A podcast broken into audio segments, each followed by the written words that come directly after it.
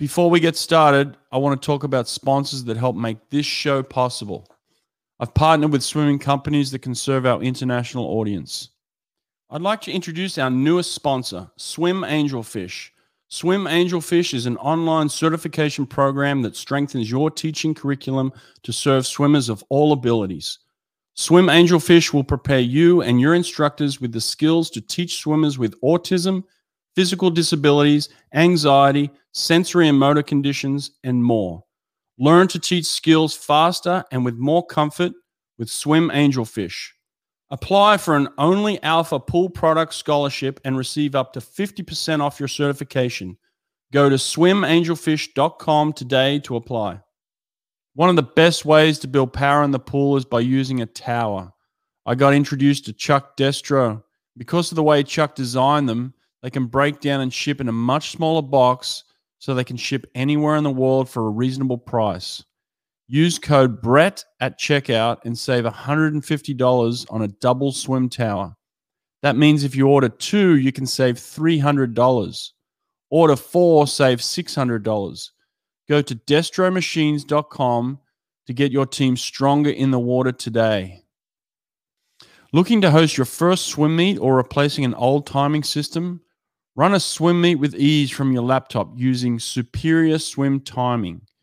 You can use Superior Swim Timing with your existing equipment, or they can provide you with a complete timing solution, including deck harnesses, buttons, and starter.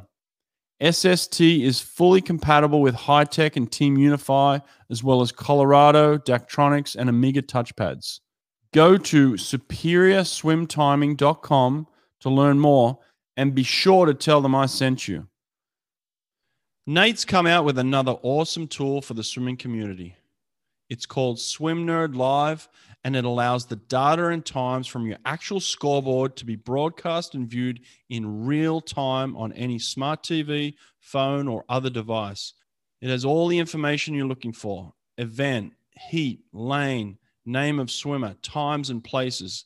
One click on any device and they're watching your swim meet live in real time.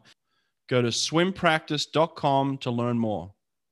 Welcome to Swimming's Best Talk Show. Gonna learn all the things that Brett Hawke knows as he has a chat with his guests about what it takes to be the best. But the sport's about more than just best times. It's winning the battle against your mind. So listen in and let's take a dive with Brett Hawke as we go inside.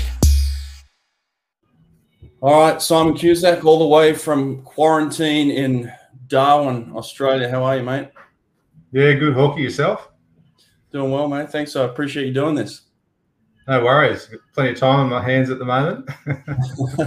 now, you told me, uh, t- talk me through what you guys do every morning again.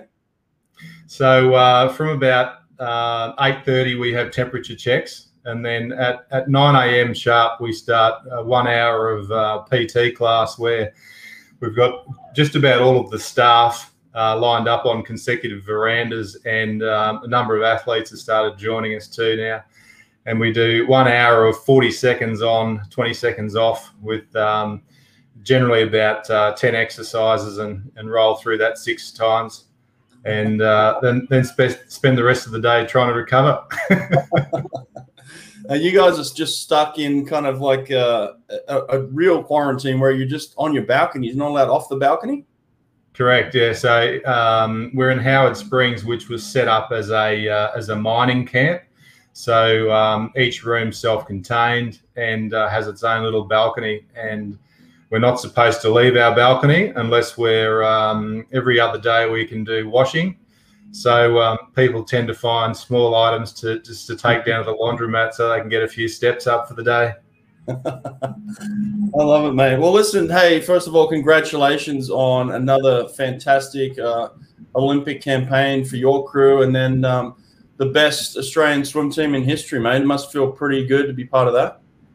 Uh, yes, mate. Yeah, it was a bit of a Goldilocks uh, year this year, and um, I've been around for long enough to know that they don't happen that regularly. So I was uh, I was able to really really take it all in and enjoy it, and um, and uh, you know um, fully celebrate everybody's successes. Yeah, mate, it really is interesting to think. Even just a year ago, the possibility of it not happening was so real, and and even and even if you did think it may happen, you weren't even sure how you were going to get there. You know, based on some of the things that were happening within each everybody's countries. You know, like in terms of just training, how how do you get ready to perform at Olympic Games? Um, talk me through just quickly some of the challenges you faced in the last year in in getting the girls, specifically uh, the Campbell sisters, ready for the Olympics? Yeah, so um, we were very much ready for for 2020. Uh, Kate Kate was in very good shape for the 2020 Olympics. Um, Bronte, not so much. She was um, she's been carrying injuries uh, for probably since about late 2015, on and off. Um, so for for Kate, it was probably a big disruption having the Olympics postponed. For Bronte, it was a blessing in disguise.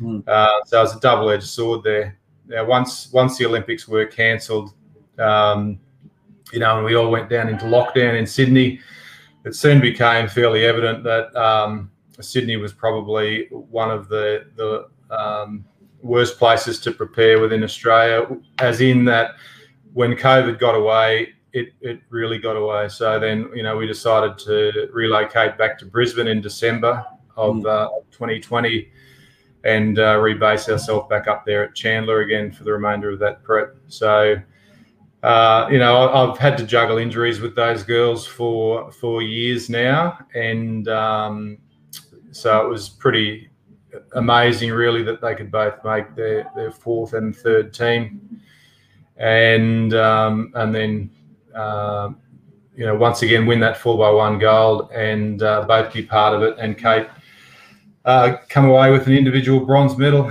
which is how she started in 2008. So yeah. Yeah, mate, it, it's uh, pretty remarkable. I saw she put something out the other day that I, I didn't really fully know and appreciate that you'd been coaching her basically since she was something like eight years old, like, you know, 20, 20 years or something. Is that right? That's right. So um, Bronte was seven and Kate was nine when they walked into uh, the pool that I was coaching at back then, Indooroopilly Swimming Club. And uh, that was 20 years to the day that they won the 4 by one gold medal in Tokyo. So, um, yeah, it's uncanny it's it's crazy. I mean, to think of it. Uh, I mean, to think that you were coaching seven year olds first of all, and then and now you're coaching Olympic champions, world record holders. That's that's insane to think of just even your progression in that sequence. But how do you end up being able to manage, uh, you know, sisters first of all, uh, all the way through their their entire careers? How are you able to move with them through that process? I think um, some good advice that I was given uh, years ago by Scott Volkers, probably um, it would have been 2006 when Kate broke her first national age record. And uh, he told me back then um, stay one jump in front of your athletes or be prepared to lose them. Um, and so that's that's something that I really took to heart. And I took every opportunity that was presented to me um, for for uh, professional development and, and upskilling and um, and uh, just managed to be able to play another card all the way through their careers. Um, you know, other than uh, injury or um, periods where we had um, glandular fever and, and subsequently post viral fatigue in 2010 we haven't really had too many stagnant years so uh, or unsuccessful benchmark meets so I think that I, I, really took that to heart to to be um, never rest on your laurels and stay one jump ahead. In terms of just coaching both of them, how have you managed to um, coach sisters like this to, to this level? It's kind of unseen and probably un, uncharted territory for, for most people. So it's not like you could go and ask somebody. So you're you're learning as you're going, I, I imagine. Yeah, learning. I, I had uh, I grew up with two sisters um, who were were quite different, had quite different personalities.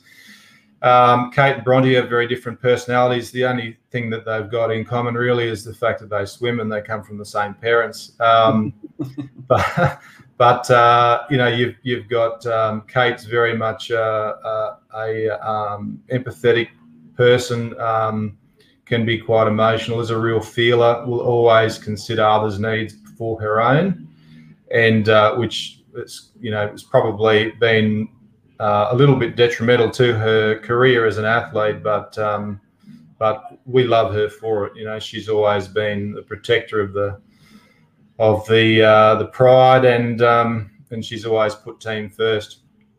Um, Bronte Bronte, on the other hand, uh, she's very much a team player, but from a young age, she was a she was a, um, a calculated. I used to call her the calculated assassin. So, from a young age, she wrote down a list of athletes that she wanted to bump off, and um, and she worked her way through that list until she won dual gold in 2015 at Kazan. So they're very they're they're very different girls. Um, they've utilized each other's uh, drive for training to motivate each other. Um, you know, they've competed head to head many times and uh, in and out of the training pool. But there have been some times when I've just had to separate them, put them in separate lines because um, you know one's got superior strengths to the other, and and um, in some regard, and and and uh, and vice versa in other aspects. So it has been a juggle, mate. I didn't. There was no book on it. Uh, I think we've just got through it. Well, you've done a fantastic job with it, mate. Yeah, I love the I love the fact that she had a Kill Bill list. Did she ever have Kate on her Kill Bill list? That she, wanted to take her down? Oh yeah, yeah, yeah. Well, Kate Kate was number one. So after after 2013, so she was up there. She was top of that hit list. Oh God, I can just imagine Christmas uh, lunch at their place. uh, that's awesome, mate. Um, wow. Uh, well, just in terms of, of you, I mean, you've got some history yourself. Uh, I believe it's some family history in terms of swimming. Talk to me about some of your history and and, and your family lineage. So uh, my great uh, uncle was Arthur Cusack, and um, he uh, he leased swimming pools um, along with other things. I think he had a pub at one stage, but but his passion was swimming, and he leased the swimming pool in Maryborough, and then later the Centenary Pool in uh, in Brisbane, and then went on to become the um, the state director, uh, coaching director of Swimming Queensland. Along that way, he had um, along the path he had a lot of uh, very uh, well-known champions, including uh, David Theile, a, um, the dual uh, backstroke um, Olympic champion. But he also coached my father to the 1968 Olympics in Mexico City, and uh, where he teamed up with um, uh, other guys, including Mike Wenden, to win the bronze medal in the 4x100 freestyle. I think I think Dad placed about eighth in the 100 fly final um, after getting a belly full of Mexican water and subsequently getting uh, gastro. so, so, it wasn't the best meet for him, the, the greatest memory.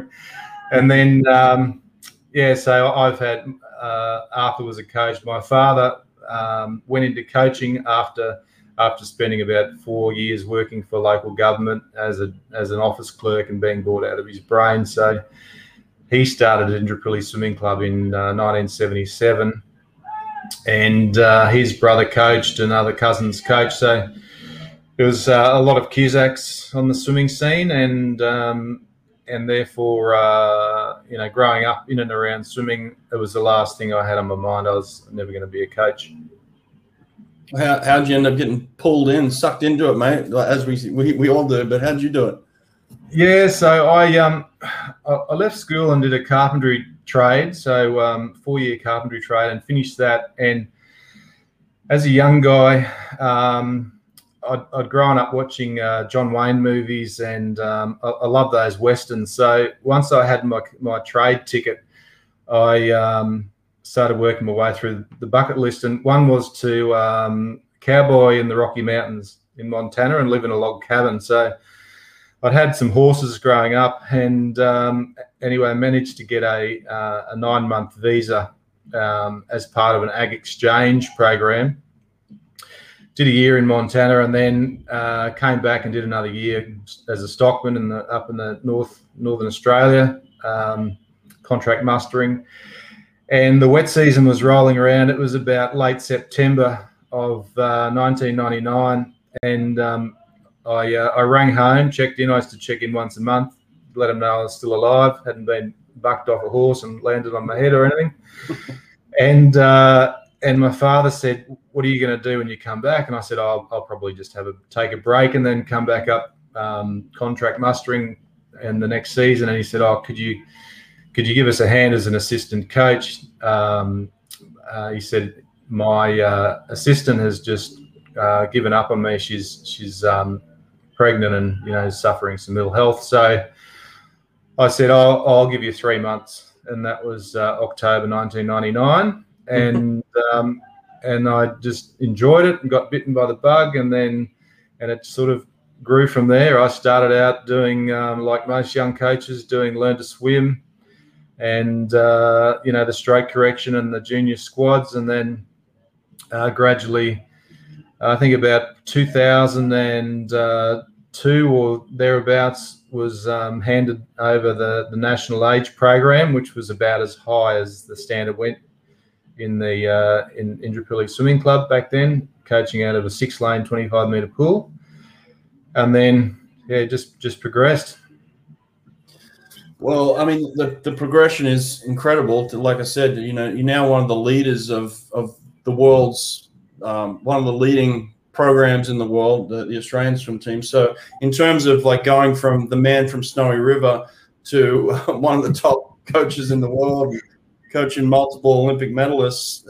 What's the in between there? So you've obviously had some incredible mentors that have helped you along, just just like myself. Um, we've all got a path that we've gone down, but um, you know, going from Indooroopilly, who were the people around you that helped develop you into kind of the man you are now?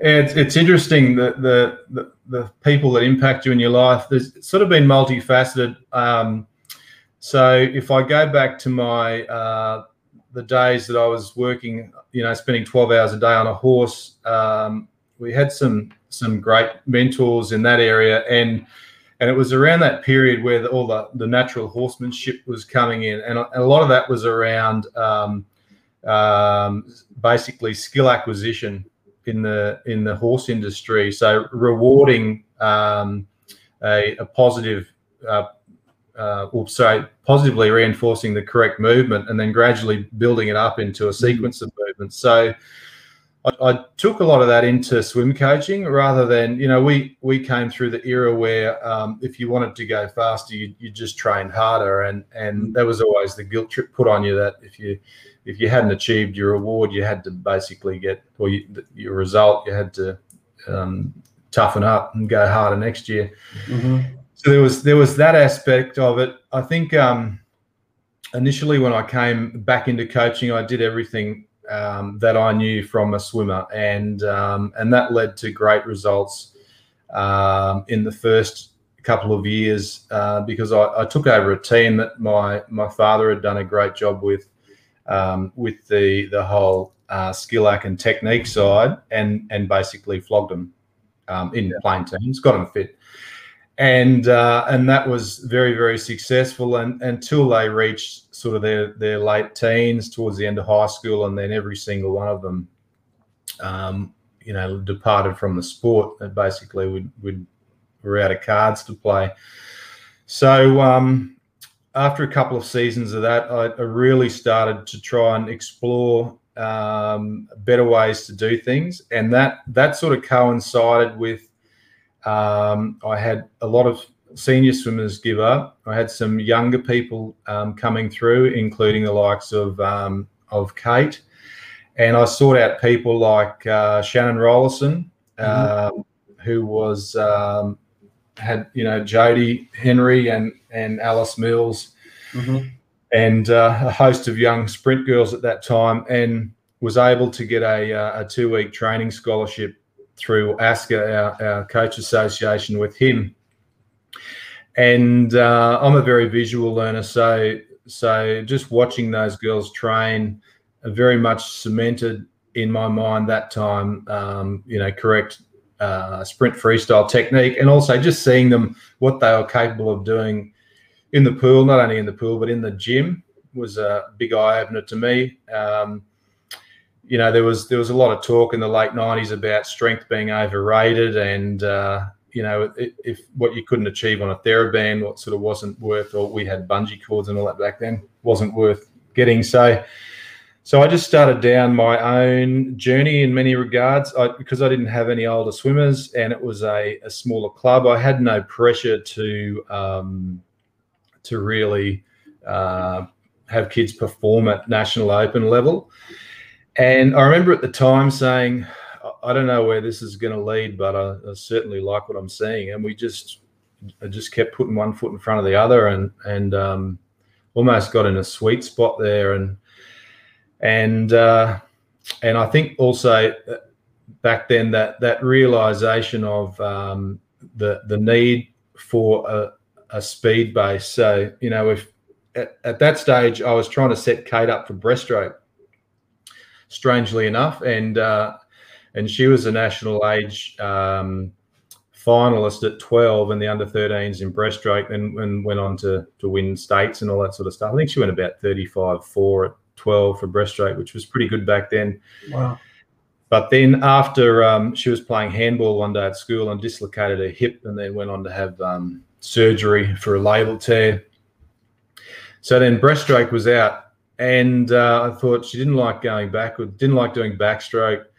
So I I looked at what um, Shannon's girls were capable of doing, and then I thought, well, there's there's the benchmark. Until we can we can um, uh, beat them over 50 meters, there's no point pursuing the 100. So that's that's the journey we set off in. And um, and you know basically any it, it was a 25 meter pool. So um, I don't know whether you ever tried to coach you know middle distance and over swimmers in a short course pool, but man, it does your head in. No, not me. Yeah, so, so well, I'm the same. I don't have the attention span. Uh, um, so yeah, that's the direction we set off in, and, and the whole focus at that time of the club went to to um, basically 100 meter and, and down swimming, and and um, a few people left because of that. You know, um, kids of triathlete parents and and Ironman parents, and all those people that that preach from the Bible of speed through endurance. And um, anyway, I had a core core group of kids going, and we we kept moving in that direction.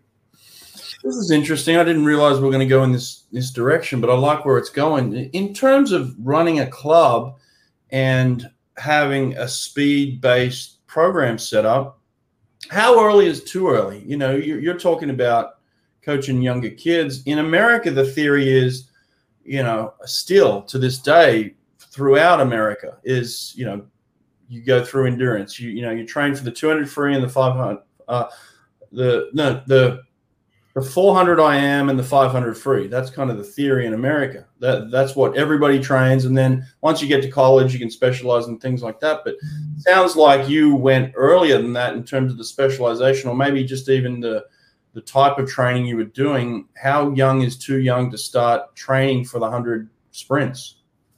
Yeah, well, I, I think um, uh, from a young age, what I didn't target was the likes of uh, lactate tolerance, or you know what they now call um, power, anaerobic power. Um, so it, it, was more around uh, speed development and um, and and also seeing seeing uh, speed as a as a not just a, um, a, velocity thing, but a technical thing. So it wasn't just about forward velocity measured through the water. I always gave them um, technique parameters. So the young ones, for instance, you know, if if they were sprinting, we did a lot of 12 and a halves back then because it was a 25 meter pool.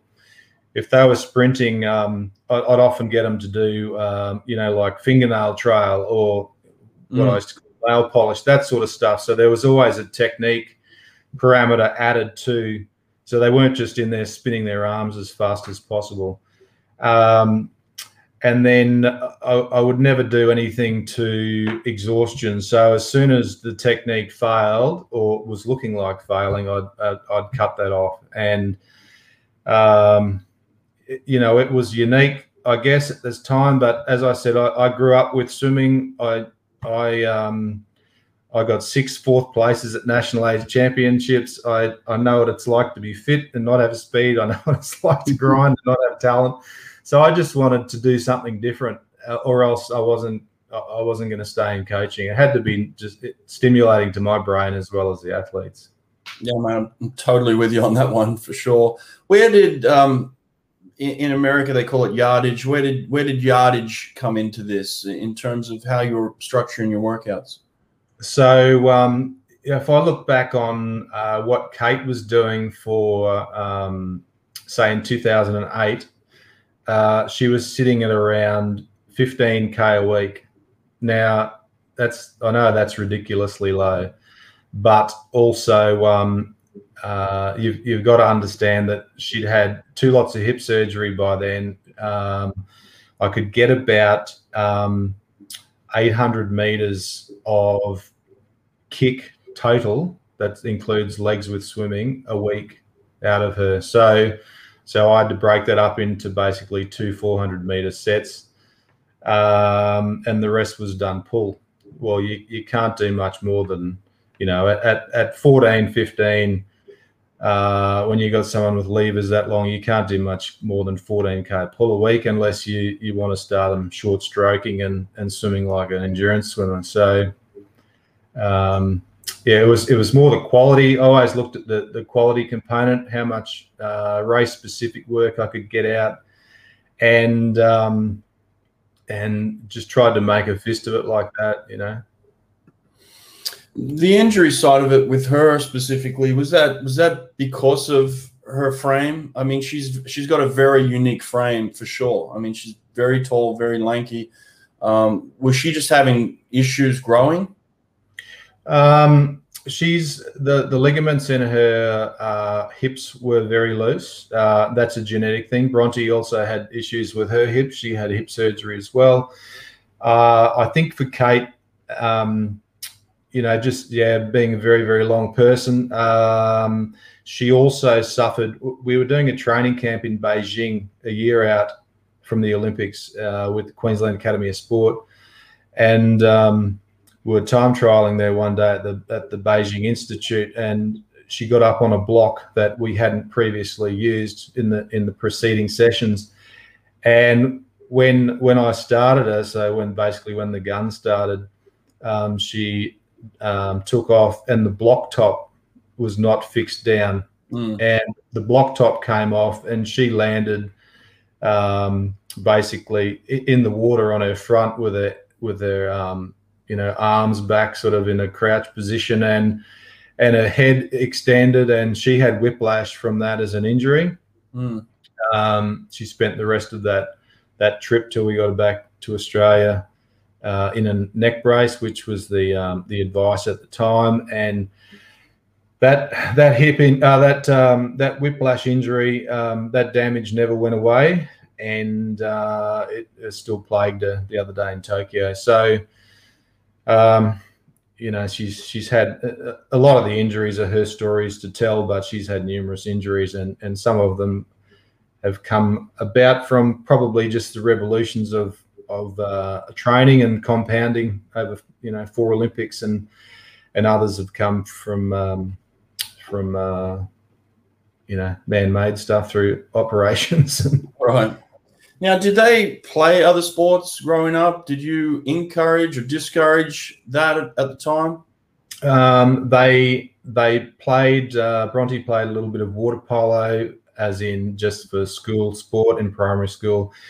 Um, but uh, no, Kate didn't really do anything else. I I was neither here nor there. I didn't discourage it, but I think um, you know they came from a family, excuse me, where they had um, a severely uh, handicapped brother, and uh, which took a lot of um, uh, the mum's time. So, so you know, she she was uh, already very stretched, um, just getting the kids to school and swimming, and um, so I think that was basically became the chosen sport for the family, and and they the family very much invested in the swimming club um, with uh, the father uh, Eric, he became the treasurer for 11 years and um, and was was a brilliant help there. And and mum used to come up and work the canteen and sell togs and all that sort of stuff. So so um, yeah.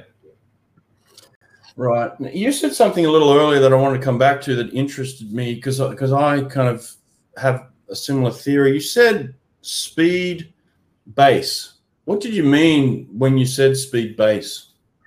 So you know when I when I started looking at um, world class hundred meter swimmers, which is the direction that I was pitching Kate for at that time. Uh, most of them were capable of basically double their 50 meter um, PB plus four seconds. It was around about that. That was that was their limit, and um, I, I, think the the um, the extremes were about double PB plus 3.7 or so seconds, and uh, through to to those that were more 50 up to 100 might have blown out to, to four and a half or or more. That was the parameter I was looking at. So I knew, um, you know, back then that that um, until their 50 meter speed reached a certain level, there was no point chasing the 100 and and being a world beater. So that was sort of um, uh, where where we concentrated on. Now I, that was just my my way of working it out. I've seen other other champions produced um, in um, you know very different preparations. I've seen you know I've watched Emma McKeon grow. She's been involved in the national event camp. Uh, women's 4x1, which I've been running since 2013, and and um, uh, her route to the top has been very, very different to my girls. So, um, you know, there's there's many ways to skin cat. Mate, it seems to me that the whole world understands how to get a woman to swim 54 in the 100 free. Um, a, a few countries in the world understand how to get a woman to swim 53 it seems like Australia is the only country in the world that's figured out how to get multiple women to swim 52. What is it that you guys are doing down there that is so different to the rest of the world right now? I think um, knowledge sharing is a big key. Um, one thing I've tried to do with running the uh, women's sprint uh, at the national event camp is is uh, use sets that I see as being key for preparation, and then use those within that training week. So so those assistant coaches and, and coaches of other uh, athletes within that group can can see and understand how those set design um, evolved and came about to start with. Mm. Um, you know, I've I've never been one to um, to hide uh, what I was doing. I don't believe in in secrets. I think you know if you if you think you got secrets, um, yeah, good luck to you. You probably think you're a guru as well.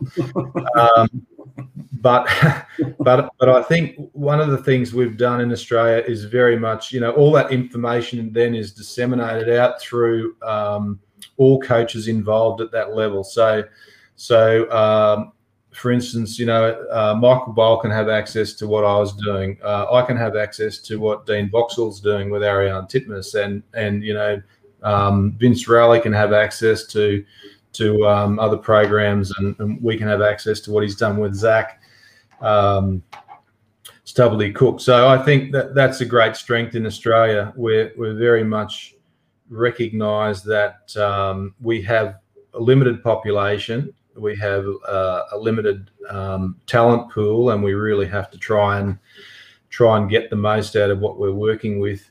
And um, and I think we also we celebrate the fact that um, uh, it's it's less less about secrets and more about what type of coaching personality that athletes are drawn to when they're choosing their program or they or they have long term success within a program. Mm. Um, that'd be that'd be one big part of it. The second part is that it's so damn hard to qualify for our women's four by one that uh, that uh, when they do, um, you know, as far as there's not many certainties in sport, but it's you're fairly certain that you're going to come away from the benchmark meet with a with a good result if you're part of that women's four by one. Yeah, someone pointed this out to me, and I didn't notice it until they did just recently. But it seems to me that none of the Australian women are swimming with a straight arm, where a lot of maybe the Americans and some of the others are, are doing a straight arm freestyle for women is that correct? Are the, are the Australian women not doing any straight arm at all? No, I can't remember the last time I saw someone swim straight arm in Australia. As, as far as the women go, you know the uh, you know the men we had that that run with with Clemmy and, and then Eamon Sullivan and um, and Ash Callus. Um, but I can't remember. Maybe Yolane Kukla, who qualified Mm. for the 2012 Olympics. Uh, she used to go to straight arm a bit. That's about the last one, I think. Is there any reason why you guys have gone in that particular direction? Obviously, it's working. So why why go back to? Is it? Do you call it a bent arm freestyle? Is that what you're calling it? Um, I, I don't know. I just call it freestyle. I call it straight arm freestyle. Them, but, but I guess it, let's just call it bent arm freestyle. And so, is is there a, a reason why you are just coaching that style? Uh, I I prefer to um, have that. Um, to me, it's athletic, aesthetically more pleasing. I prefer to have that relaxed recovery. Not that you can't relax a straight arm recovery. Uh, I think possibly the um, the entrapment of bubbles in the front of the straight with straight arm freestyle is uh, slightly higher risk, but um, you know, I think to us humans, we're great copiers, and and generally people will copy what's in front of them. So if there's no straight arm freestyle stars uh, in the country going around, well, then the younger ones coming through probably aren't going to want to be that way. Right.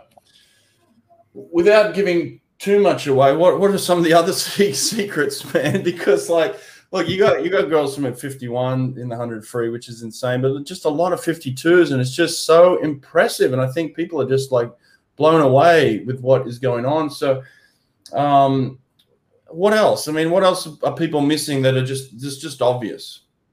Yeah, I think I think for sprinting, um, one of the things that uh, I've tried to do well, and one of my philosophies was around um, automaticity and performing fast regularly. So Mm. right from a young age, um, I tried to freshen um, someone like Cate each time we raced, whether it was just a local meet or or a state or national level meet, and and uh, I think that was enabled a, a, faster progression as well. I think um, when sprinters come off um, a really high workload, the the straight mechanics is so far and the feel is so far removed from how they then feel tapered. Mm. Uh, I, I think you know unless they unless they taper, race a meet, and then go on and maybe do World Cups or something where they're getting that constant exposure for a number of uh, repetitions. I think by the time, you know, if they taper for a meet, perform well, go and have a break, come back, go back through their endurance phase, the um, the likelihood of them going a step above the following year, I believe, is is um, is limited. But you know, plenty of people do it too. And I, I, one thing I will say was that uh, it's probably has been a bit to our detriment the fact that um, that Cate dropped so many 52s in season. I mean, mm. the, the world, the it wasn't like she was doing them once every year or once every two years or, or four years. The, the world used to see her doing it regularly. And, and I think that that um, that raised the bar within um, women's sprinting um, worldwide, which which you know, if, if, from a selfish point of view, probably came back to bite us on the backside a little bit. But um, but then you know, sport's greater than the result of one athlete, isn't it? I think. I, I think she's she's been she set the benchmark for since 2013 when she dropped 52-3 to win in Barcelona and uh, she's had girls chasing her and beating her occasionally, um, but not that often. Yeah. Since then. Yeah, mate. How big of an influence was Jacco on you? I, I know he's had uh, tremendous success in in the areas that we're talking about, sprint and and female sprinting in particular. Was he uh, of help to you as well? Um, philosophy was um, quite different to mine and um, and it was interesting when when he first came over and saw what I was doing. He thought that I was working them too hard, and um, probably doing too much race pace work uh, year round. Mm. And then I remember, um, so he started before, not too far before Com Games in uh, 2014, and then. Uh, it was after after Com Games in 2014, uh, after the women's 100 free, he said to me, "You seem to know what you're doing." in his funny Dutch sense of humor, you know. And then he goes, "I understand what you're doing now."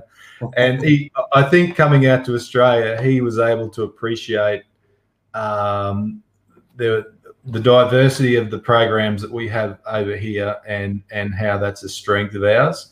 Um, you know, it, it, our programs are chalk and cheese, and some of them are, are so uh, extreme on opposite ends of the spectrum, but producing results in in same events. So.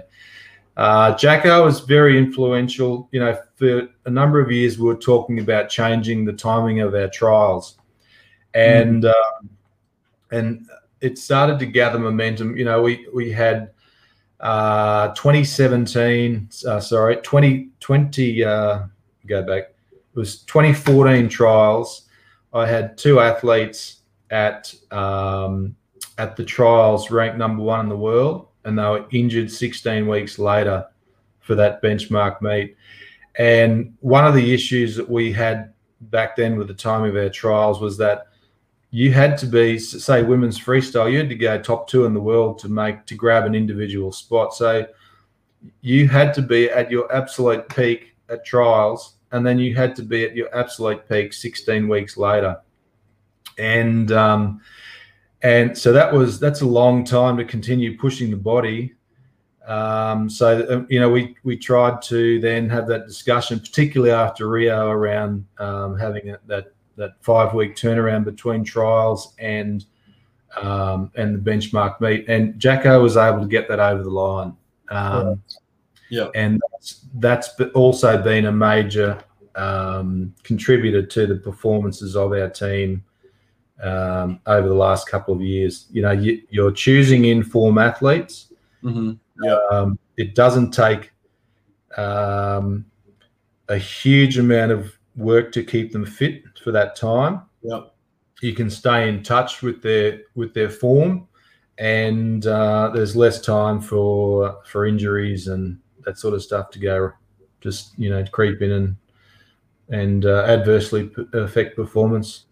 Uh, the other thing, the other plug I'll give Jacco was he was very good with uh, discussions around senior athletes, and um, you know particularly after 2016 with Cate, for instance.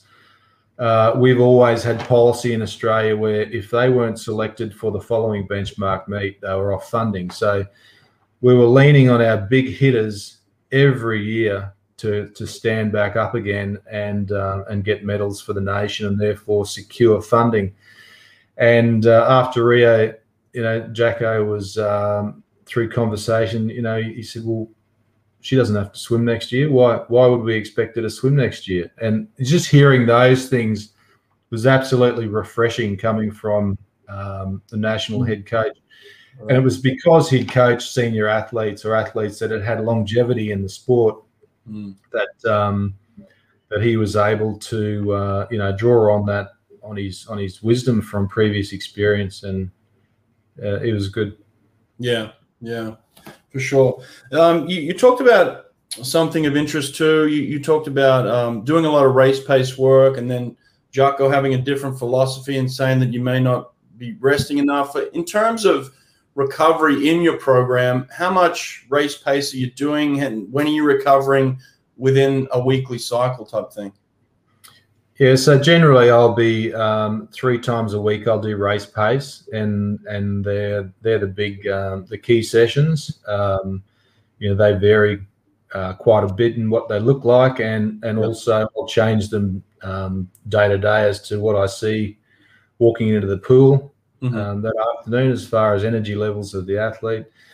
Um, uh, now, I, uh, you know, I've, I've seen a lot of programs over the years. I've seen programs that do five main sessions a week, and and uh, and that's that's fine as well. Uh, I think at the end of the day, the way I look at it is you, you've got you've got one cup of energy to draw on. I try and get one third of that energy out three times a week, and and if you go five mains, well, then you're going to get you know one fifth of that energy out five times a week. So. Right. I think the the speed component that I was looking for demanded um, uh, more recovery and, and less main sets uh, in in my the makeup of my programs. All right, gotcha, gotcha. Mate, people are going to go mental if I go through this whole, um, you know, interview and I don't ask you just one specific set that you could share with us that uh, maybe Cate Cate has you know killed in the past or Bronte. Is there is there any particular set that you like to hit with them that you've had success with?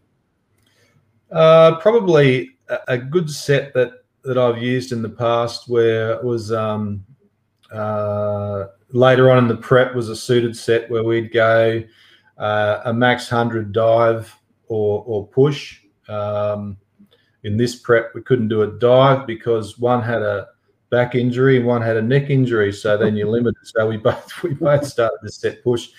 But uh, yeah, max a max hundred push, and they they were sort of pushing uh, for that one at that stage of that camp, um, probably fifty three and a fifty four. Is this and long? Then, and then um, they were suited, and then uh, I think from memory they were on about that hundred was on about three minutes, and then we went into uh, they had to achieve uh, five fifties at uh, faster than back end speed, and um, on the two from memory they were on two minutes to two thirty, and um, if they missed one, they'd just get some extra rest, and then they'd you know they'd they'd go again until they'd achieve five. So that was that was pretty what's their, solid. what's their back end speed that they want to come back in? So, so uh, at that stage, they I wanted them uh, feet leave to hand touch. I Mm. wanted them 26 4 or faster Okay. for, for Cate and um, 26 6 or faster for Bronte. Is this long course? Yeah, Wow. that was long course. Yeah. yeah. Pushing 53s or 54 lows. That's that's pretty nice to see that. Yeah, that you know you build up to get to that state too. So, so I'd um, Yeah. They'd been recovered the day before, and and uh, there was a lot of emphasis put on that set. What about in terms of tapering the girls? Um, do you do a longer taper with them or a shorter taper? What are you looking at? Yeah, I've always gone a longer taper, uh, generally around um, the three week mark. Um, and I think that's probably been reflective of the the volume of intensity that they've had to endure throughout the prep. Um, and very often it's taken every bit of three weeks um, for them to get up again. Uh, with the five week turnaround, it's normally a little shorter. Second time round might be around the two week mark. Um, but uh, I've had a fair bit of success uh, with that three week mark with the with the sprinters. Um, I know, you know, I've, I saw other guys on our team taper two weeks for their sprinters, and and that worked well as well. I think it's always just about the preceding load that you have to take into effect and how long you think that it's going to take for that that super compensation um, to come through and, and their recovery to um, uh, relative to how, how much you've stressed that central nervous system. Yeah. Now I understand you were looking after their strength and conditioning for a long period of time too. Did you give that up at some point? Uh, I looked after their strength conditioning until we went to um, work for NSWIS in 2019. Mm. And that was primarily because I'd had, um, A, I'd had good success with it. Uh, but B, when I went down to Sydney, um, there was only two swimming programs at that stage, and uh, NSWIS were very keen to get their their um, S and C guys involved in the program you know, from a learning perspective as well. So at that stage, I handed over the S and C, and then uh, took it back up basically when we moved back up to to Queensland in uh, 2020 for that the remainder of the prep into the Olympics. Right. Uh, they've always had um, a number of physio exercises due to their their makeup and the amount of injuries they've carried. They've always had uh, lots of of physio based exercises, which I stayed right out of. They were sort of far beyond my expertise. Um, but the key lifts that I thought were were important um, to their swimming, I always kept in. Yeah. Mate, just on that, I'm a Maroubra boy. Um, you know, I grew up in the in the heart of Sydney, down there on Maroubra Beach. What's going on with my with my state, man? Why why is there not? Where's all the Olympians gone? Like, what, what's going on in Sydney, man? There should be a, a plethora of young talent coming through. What's happening? Well, uh, the first thing I'd say is that um, they had uh, three Olympians on the team, four if you count Jess Hansen, who's training at the AIS, but uh, three three NSWIS athletes on the team, and uh, they come away with a number of medals. So okay. that's the first plug I'll give them. All right. Um, as far as um, uh, the development of talent down there, it's it's um, it's an interesting one. I, I think that a lot of energy and effort's been putting in uh, by Swimming New South Wales currently to try and overcome this problem. Um, I think uh, after living down there for two years, that, that there's a lot of challenges, uh, but none say more than um, just the population density. As in, uh, I could have a talented athlete living 10 kilometers uh, from the pool that I coached out of, and they just couldn't physically, um, unless they were out of school, they they couldn't physically come and train with me because that 10 kilo, um, kilometer drive in the afternoon mm. Take them an hour in traffic. You know, the population in Sydney has just grown to the point where um, it it just becomes gridlocked. So yeah. Yeah. it's it's a very restrictive thing. Um, and I think also if, if you go back to um, days of old in Sydney, and, and this is this isn't just Sydney. I mean, this is this is Queensland as well. Um, North Queensland used to be a powerhouse. I mean, these a lot of these public pools were leased by um, by coaches so that they could make a living for their family, but primarily secure lane space to pursue their coaching um, careers and and now most of our public uh, pools have been taken over by leisure companies. So, um, where for those leisure companies, the bottom line is the dollar. Um, their their money comes from um, chips, ice cream, lap swimming, and learn to swim, and no one has any interest in basically giving up half of their pool or a third of their pool in in peak times to pursue high performance swimming. Um, the the private schools, I think, are doing their fair share of lifting with trying to um, uh, develop their swimming programs, and certainly the schools that are involved in down there, um, like Knox Grammar and uh, and PLC Pymble Ladies College, had invested a lot into upskilling their coach uh, coaches and um, and trying to retain their their uh, their good swimmers and keeping their head coaches one jump ahead of their athletes. Um, they're looking at all options down in New South Wales. I think the I would say that the the future will be regional hubs um, down there, just to get people out of that the mm. restraints, mm. the constraints of the city. Yeah, right, mate. Um, well, Cate's coming off her fourth Olympics, I believe, and, and Bronte's obviously had success and coming through a lot of injuries. What, what's your gut feeling on their future? Are they going to kick on from here, or have you got the sense that this could be it? Uh, look, I'm, I'm not sure. Um, I would say at this stage they'll they'll definitely kick on. As to um, how long they kick on for, probably will depend on the the um, you know world um, the nature of swimming across the world and how COVID continues to affect it. I think the um, the ISL uh, stuff was was a very good um, um, a very good uh, program for keeping those older swimmers around, those that could swim for cash and and uh, and you know maybe stay around for the sprint events and relays just to give them longevity, keep them in the sport possibly for another Olympics cycle. Um, uh, you know, World Cups, ISLs, it's all a bit up in the air at the moment. And then you, you have to quarantine. You've got to pay if you're coming back into Australia. You've got to pay for your own quarantine. You've got two weeks of downtime stuck in a box like we are currently. So there's there's a few detractors as well. So um, look, I, I think for now they'll swim on and then they'll just um, have to none of us can foresee the future, and they'll have to uh, work it out as they go along. Yeah. Can you give us a brief idea of what's going on with this Australian uh, professional league?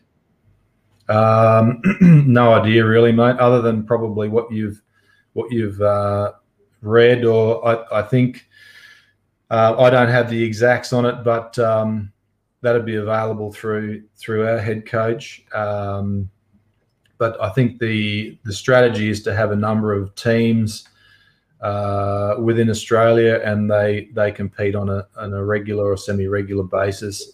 Um, and uh, there'll probably be a bit of a draft pick so that the teams are even, you know, mm. for for the sake of um, close racing and and um, improving the spectator potential. Yep. But other than that, mate, I, I, can't give you a lot more. Yeah, right. What about you, mate? What's your future? You're you've got a couple of weeks here locked down to to unwind and appreciate what you've just done, but what's coming up for you? Yeah, I'll, I'll um, like every other coach on the team, I'll go back and have discussions with um, with current employers and uh, and Swimming Australia and and see um, what the new strategy is going to look like. They're, they're talking about having a, a hub system, so see um, uh, where I fit in with that, and um, I'll I'll be involved in swimming in some some capacity. I'm I'm not sure where I'll be placed at the moment, but over the next coming uh, months, we'll um, we'll find out more. Good stuff, mate. Well, uh, just before I go um, the world was kind of smacked in the face with uh, Dean Boxall and, and his achievements and and um, his celebrations. And look, I, have known Dean for many years, and he's a he's a good bloke. Um, love to see him have success. Just from your point of view, um, you know what, what's he doing well? Uh, I think Dean Dean has a lot of energy.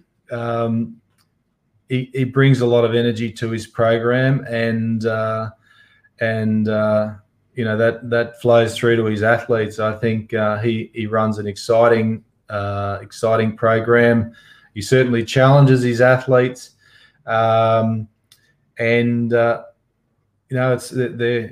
There's obviously success there at the the swimming club at St Peter's. Um, the the principals there, a number of principals over the years have invested heavily in the swim program. So you know, longevity in any program is key. There's been, whilst there's been transitions from head coach, um, from previous head coach Michael Bohl uh, through to Dean Boxall, all the underlying um, development layers are still there. So, you know, at, at the end of the day, um, longevity, I think, in in sport is is key, and also um, the fact that, that the school should be given kudos for the fact that they've been able to mm. uh, maintain a firm direction for a uh, probably since really since 2003 when Michael Bohl first went there. Yeah. Well, listen, mate, uh, I appreciate you doing this. Thanks for sharing, and um, I'm so glad the internet held up on us today. It's uh, it seemed like it went flawlessly, so I'm pretty excited about that. But um, yeah, it's good to see good people having success, mate, and uh, congratulations on everything. Thanks, Hawkey. Nice chatting. Yeah, mate. Take care, right? See you, mate. See ya.